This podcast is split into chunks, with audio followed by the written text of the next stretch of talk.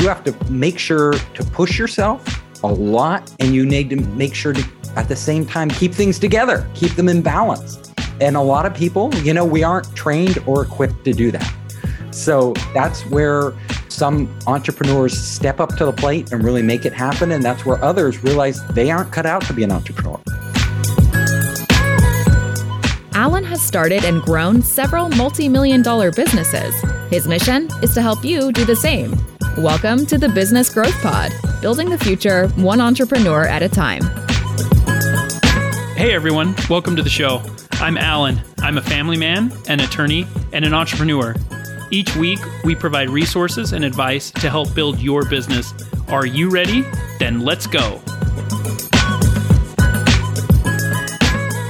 Hey everyone, welcome to the Business Growth Pod. I'm your host, Allan Draper. Very excited about our guest today. He's a man after my own heart. We share a lot of interests, especially with the startup entrepreneurs and our passion for kind of that process and that phase of business. So I am excited to welcome Steve Hoffman. Steve is the chairman and CEO of Founderspace. And Founderspace is it's interesting. Listen to this is a it's a global startup accelerator with over 50 partners in 22 countries. So I'm excited for the conversation and I'm excited to welcome you to the show. Thanks for joining us today, Steve. It's fantastic to be here. So tell me a little bit about how you got involved with Founder Space and what your motivation was for, you know, getting into that sector. Well, I've been an entrepreneur. I did three venture funded startups in Silicon Valley and two bootstrap startups. So I've been wow. in the trenches. I know exactly what entrepreneurs go through. And after I was done with my third venture funded startup, my friends started to come to me and they were like, Steve, how do I do this? You know, how do I put together an investor deck? How do I pitch investors? Can you look mm. at hmm. my product? Everything. And mm. I hmm. started to hold meetups, groups, which we called founder space roundtables. And we brought all mm. these entrepreneurs together marketing people, lawyers, venture capitalists, angel investors for advice. And it just grew from there. And now we're a global organization helping entrepreneurs all over the world. And I love it. That's awesome. And it's one of those, you know, it's a phase that people need a lot of help with, right? A lot of hand holding and things like that because entrepreneurs, we have an idea and something that we're passionate about and we just want to go for it. We don't have all the details sometimes. And so it's great that there are resources out there like Founderspace where people can go and learn all the things that they're not familiar with. Yes. And, and I have been, you know, I've worked with so many companies now, hundreds of different startups. So I see patterns where they succeed, where they fail, when they're on the wrong path. I can usually, hopefully, intervene early enough to get them back on the right path or pivot to the right direction. And I captured a lot of this knowledge over the years, and I actually put it into my new book published by HarperCollins, Surviving a Startup, where I distilled all the things that I have experienced myself and that I've seen other entrepreneurs go through and the solutions they've come up with. That's fantastic. I love that. I actually haven't read the book yet, but I'm going to. I'm going to order it today, actually. Oh, fantastic. Because it's, yeah, it's in line with a lot of the things that I'm trying to accomplish. And, you know, there's so much that can be done to help startups. And I have a lot of people reaching out to me. I don't have a system. I don't have a group like Founder Space. I think I'll get there someday. Mine is, you know, it's not super efficient. I'll have one off conversations and it takes a lot of my time actually but you know the needs of startup entrepreneurs are vast right? I have people everything from hey is this idea going to work? to hey you know i've already raised a couple million i need to get to you know the next series or whatever it is you know what's my next step? And you know i i love the process. I love that feeling of hey i don't know if we're going to make it but i'm going to you know i'm going to put everything forward to make sure we do. What are some things that you know without I don't want to kind of ruin the, you know, the surprise behind s- surviving a startup. But what are some of the things that an early entrepreneur needs to make sure that they have in place? And I'm talking about maybe even pre-launch to make sure their chances of survival or, or success are higher? Well, here's a couple things that you absolutely need to think about. So, the first thing is most entrepreneurs out there think, I'm not going to take the leap. I'm not going to become an entrepreneur till I have the big mm. idea, that epiphany, mm. that thing that's going to change the world. Well, I will tell you, entrepreneurs out there, that is a myth. Most of mm. the great companies out there did not start with some big idea uh, from the beginning. They usually discover that big idea along the way. And more often than not, they start in the wrong direction. And they actually, it looks like they're going to fail. And then they hit upon what transforms their hmm. business. Now, let me give you a super simple example. So we all know YouTube. When YouTube founders started, they weren't thinking we're going to build the largest broadcast network the world has right. ever seen online. They weren't thinking that. They were actually running a video dating site, a video dating site, which was failing because nobody wanted to date by video.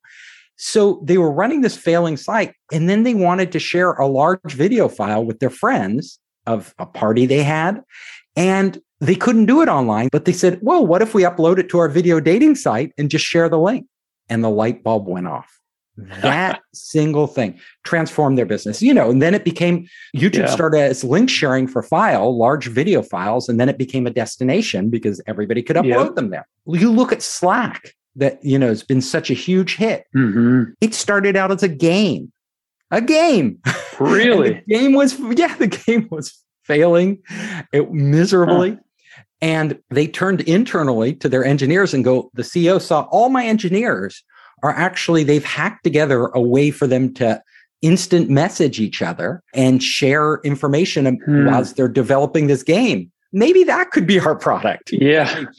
So on and on and on. Twitter started out as a podcasting type service and then became Twitter. Google started out as a site just narrowly targeted at academic researchers finding research papers online. So hmm. you name the startup, more often than not, it changed direction. So don't start with the idea. I'll tell you what you need to start with if you're an entrepreneur out there. Start with one thing and that is an area you want to innovate in, a direction you mm. want to go. Like, I really want to transform the restaurant business. I have a, a number of ideas. I don't know which ones are right, but I want to do this. And then the second thing you do is you don't build a product. You don't spend time trying to raise money because you're not going to raise money at the early stage. What you do is you go out and find like minded people who have the complementary skills you need to, hmm. to actually execute on a vision that you have. And you spend 80% of your time first finding these people. Like, is there a great engineer out there that can work with me on this? Is there a great user experience UI designer that I can bring in? You get hmm. these people, and they might have ideas too. So, all of you have all these different ideas. Then you go into the restaurant business and you start to engage with people in that business the owners, the chefs, hmm. the waiters, the distributors, all the different people and you start to discover where are their biggest headaches?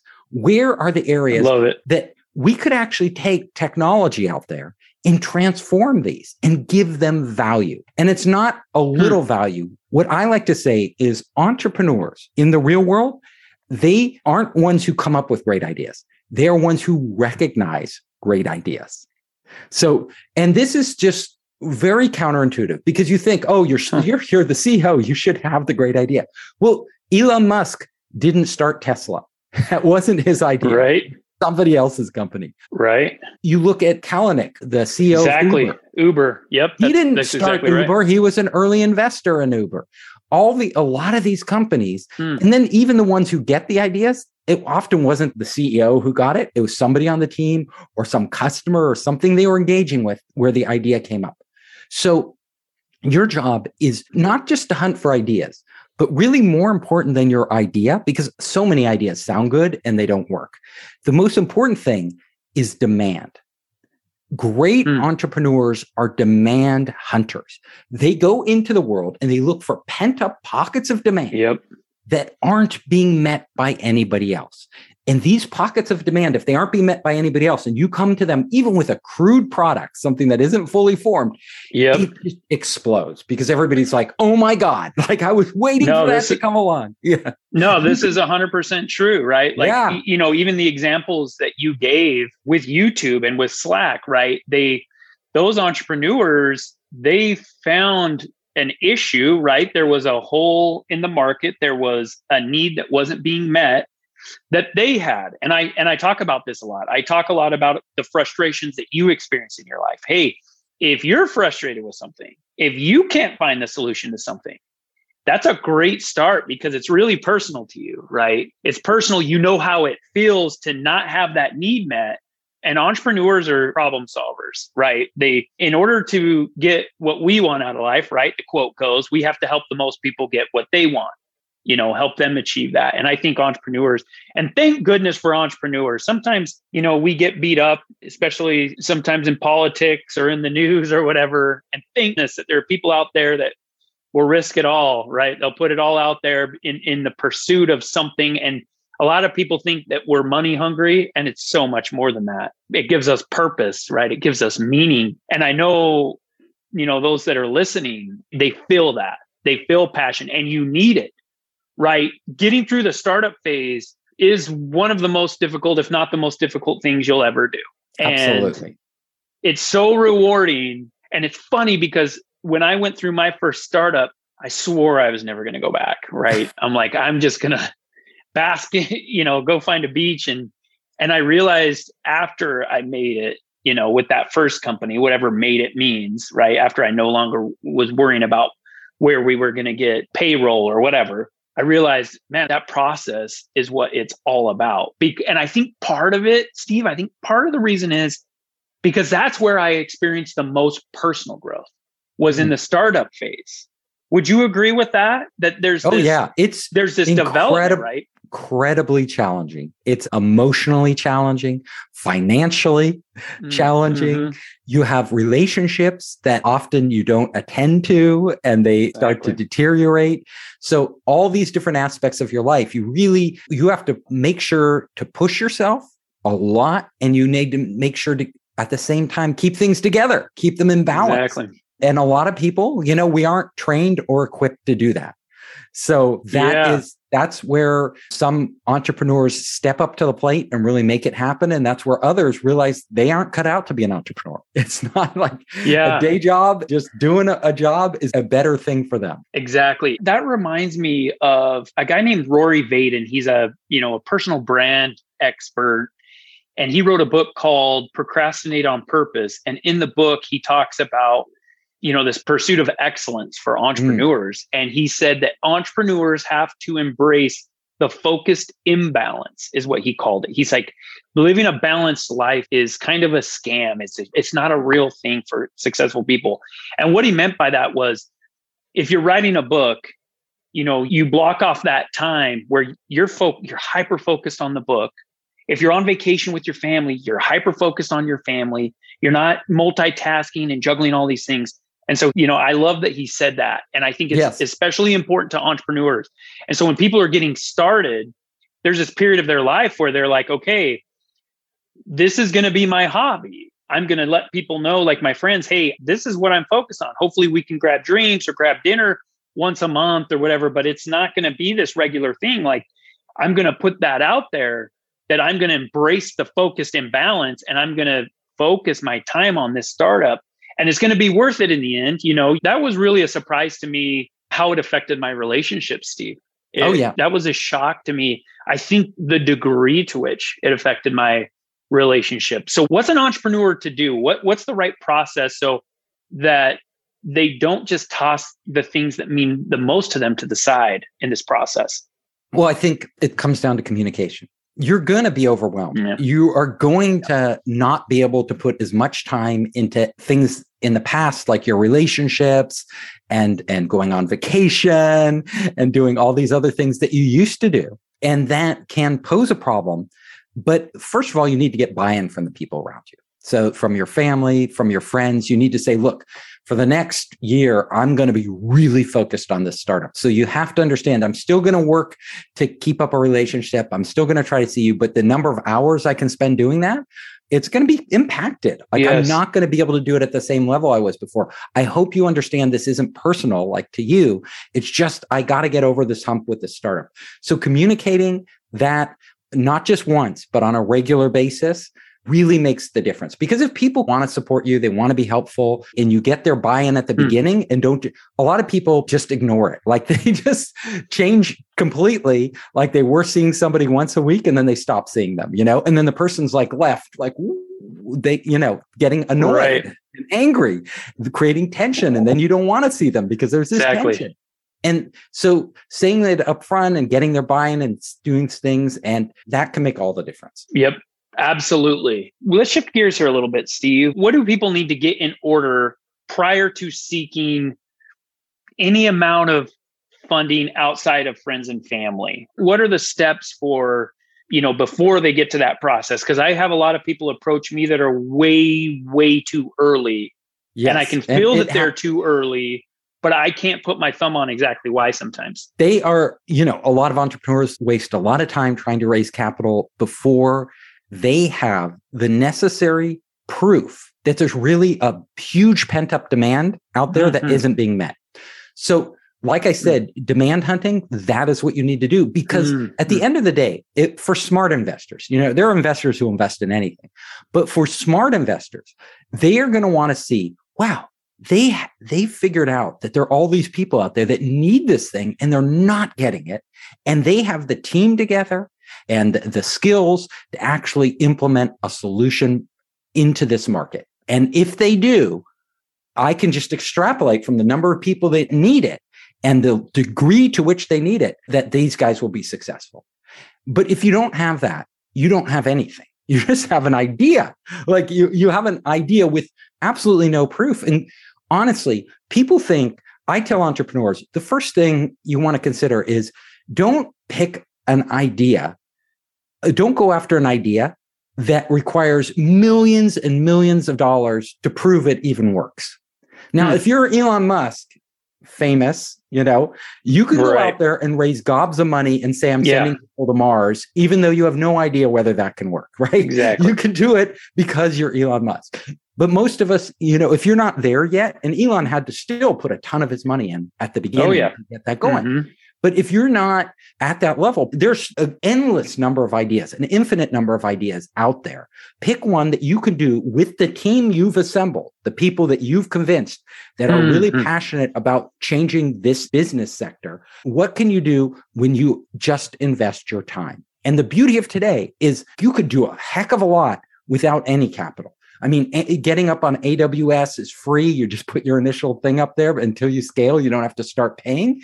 Yeah, all these other services cost almost nothing. Getting up a website, hmm. getting up all these things, communicating with customers. These platforms are just so powerful and so inexpensive that you can make a huge progress. So don't waste time raising money at the beginning until you hit that extreme demand. When you have customers literally beating down your door saying, I've got to have that product today. How can you, can I, you get that? And you're like, uh, we need to grow our team. We need to grow our team yeah. to meet this demand. That you get that in front of investors, then they write you a check. They have no problem. Mm. Before you have that, investors are going to be very reluctant. Like, why should they write you a check if some other startup out there they can come to them exactly with, with proof that they're going to grow like crazy?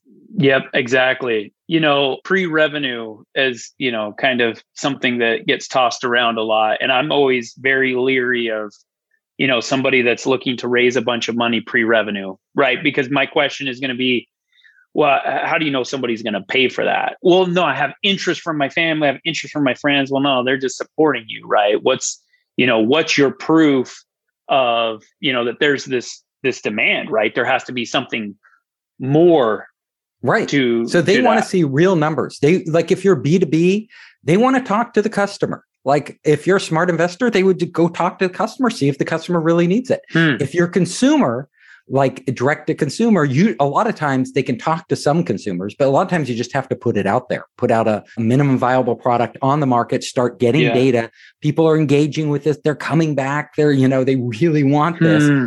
You take that to investors. But let me tell you an even bigger thing. Now, if you want to create a highly scalable business, the type that venture capitalists I work with in Silicon Valley would invest in, and me myself, I would invest in, if you want to create one of these businesses, there are a few key things an entrepreneur needs to do. So, number one, you need to get out of your mind that we're just making a product.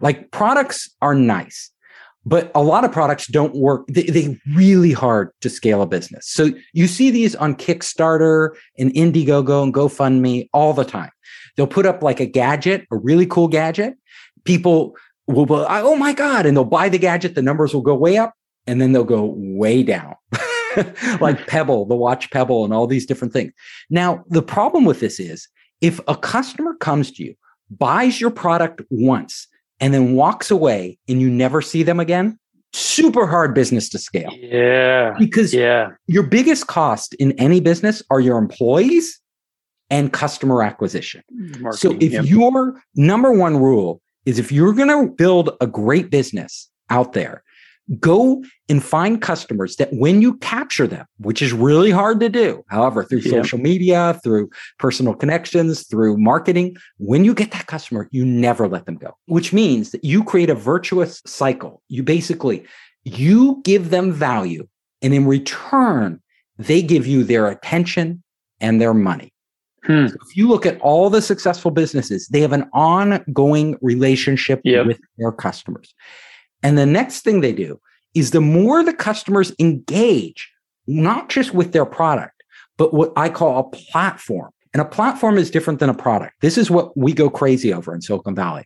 A platform is an ecosystem where everybody benefits. So the more the customer engages with your platform, the more value they derive over time. Hmm. And the more value they create for everybody else using that platform. So I'll give you a super easy example. Salesforce. We all know Salesforce, this huge company done incredibly well. Why? Well, they were first with a great CRM software, came out there, but today their CRM software is older. It's clunkier. It's mm-hmm. not the easiest to use. There are other CRMs out there that are leaner, faster, cheaper, that could just wipe them sure. off the map. Well, why is Salesforce so powerful? They're so powerful today because they created a whole ecosystem. So they basically have all their users in their platform, right? And the more people that use it, the more people that know how to use it, the more easier it is to spread through companies and keep it locked into big hmm. corporations, hmm. which are their customers. Hmm. Also, they have these third party developers developing all these apps and other add ons yeah. to their ecosystem. Yep. So once somebody engages and they start using one of the third party things, they get locked in because there can be a new CRM platform out there that's cheaper, faster, better, but that third party thing that they really need isn't yeah. on that platform. And why isn't it on that new platform? Because the new platform doesn't have enough users to make the third party developer jump over. So these ecosystems have this network effect. It means that you start to dominate the market, hmm. even without the best product. Like the value of the overall ecosystem is so yeah. great that people always come to you. And you look at the Amazons out there, same thing. Facebook's out there, same thing. Google's out there with their ad network, same thing. Yeah. It doesn't matter what big company it is, this model is the model that they use. So when you're thinking of your launching your startup, don't think very narrowly, oh, I'm just going to do this one product. That's a good starting point. That's like the wedge that gets you in there. Then think mm-hmm. broader. Where do I go from here? Right. No, and I think it, you know, as we're wrapping up here, Steve, I think I think a mistake that I love that advice. I think it's spot on. But I also think that the startups need to focus on let's get that wedge, right? Let's get in the oh, door. Absolutely. Our vision is right. Facebook started as a network on, you know, you had to go to Harvard, then you had to have a edu and then right so you you get in there you you solidify your niche you you know you, you prove you it show works. your mvp you, yes but the vision is always bigger right i love how you said that like when you're thinking of this you know, the vision is we're going to get there, right? Steve Jobs, he always wanted the iPad, but he couldn't get there until he had the iPhone, right? Mm-hmm. And that the iPad was really his baby, but he didn't have the technology to do it. So it, I think it's the same, right? It's you start with kind of more narrow so you can really dominate a niche and then you let the floodgates open. Yes, absolutely. You have to start with that core. That core is what's going to sell yep. you and then then you build out from there. But when you develop the core, you can still think of these fundamental principles. One, exactly. how do I get recurring revenue? How do I get a customer that can engage with me over a long period of time and not a short period and go away? Those Fantastic. things still apply. Fantastic. I love it. Well, Steve, where can people reach out to you to learn more about all the things that you guys are doing at Founderspace? Yeah. So if you want to reach out to me, contact me about your startup investment, anything. If you want to get my book, Surviving a Startup, just go to founderspace.com. Founderspace.com. There's tons of videos and all this material to help startups. And you can also, if you just want to contact me, you can find I'm on virtually every social network. So search for Steve Hoffman, Founderspace. A LinkedIn is a great place. Love it. Well, thanks so much for, you know, all the insight, Steve. Thanks for helping entrepreneurs and best of luck in the future. Thank you, Allan. This has been wonderful. If you have enjoyed today's podcast, please leave us a rating. And for daily inspiration and business tips, follow Allan on Instagram. Until next time, remember, we build the future one entrepreneur at a time.